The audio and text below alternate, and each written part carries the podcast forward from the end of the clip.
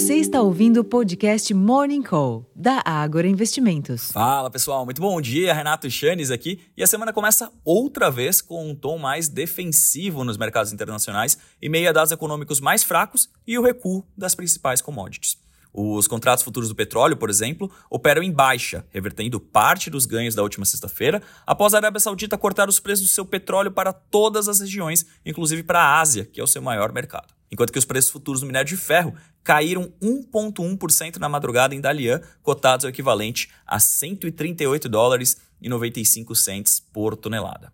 Alternativamente, porém, os juros das treasuries também recuam limitando assim um ajuste mais forte para os ativos de risco. Neste ambiente, as principais bolsas da Europa estão em queda nesta manhã de segunda-feira, assim como esse deve ser o sentido para os mercados à vista em Nova York, como sugerem os índices futuros por lá. Mais uma vez, a cautela externa pode limitar o desempenho dos ativos locais hoje. Como direcionadores para os negócios, além dos dados de inflação ao longo da semana, as atenções locais estarão no Congresso, ainda em meio aos ruídos da relação entre os poderes legislativo e executivo. Em termos de agenda, aqui no Brasil, o IPCA de dezembro e de 2023 é o destaque da semana e será conhecido na quinta-feira.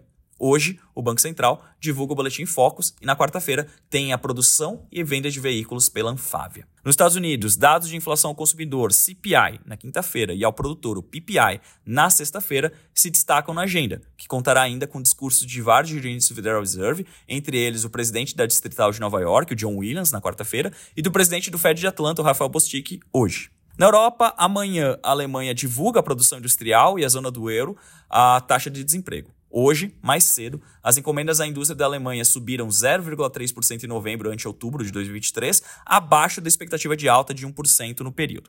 Enquanto isso, as vendas do varejo da zona do euro caíram 0,30% em novembro, mais do que o previsto, que era de 0,1%, mas o índice de sentimento econômico da zona do euro subiu para 95,6 pontos em dezembro, superando as expectativas de 94,4 pontos. Finalmente, na China, na quinta-feira, serão conhecidos os dados do CPI e PPI, que são inflação ao consumidor e ao produtor respectivamente. Bom, pessoal, como vocês podem ver, realmente é um dia mais negativo para os mercados, mas limitado aqui pelo recuo das treasuries, mostrando que talvez os ajustes em relação a ela já tenham terminado. Vamos acompanhar o desdobrar e o desenrolar do mercado ao longo dos próximos dias. Eu faço a convite aqui a todos para acompanhar, além dos nossos relatórios escritos disponibilizados todos no Agro Insights, também os nossos podcasts e, obviamente, as nossas lives diárias com a presença do nosso time de análise gráfica para identificar as oportunidades de curtíssimo prazo. Começamos logo cedo com o Morning Call, à tarde temos o Trading Insights e no final do dia com os gráficos no radar. Vou ficando por aqui, desejando a todos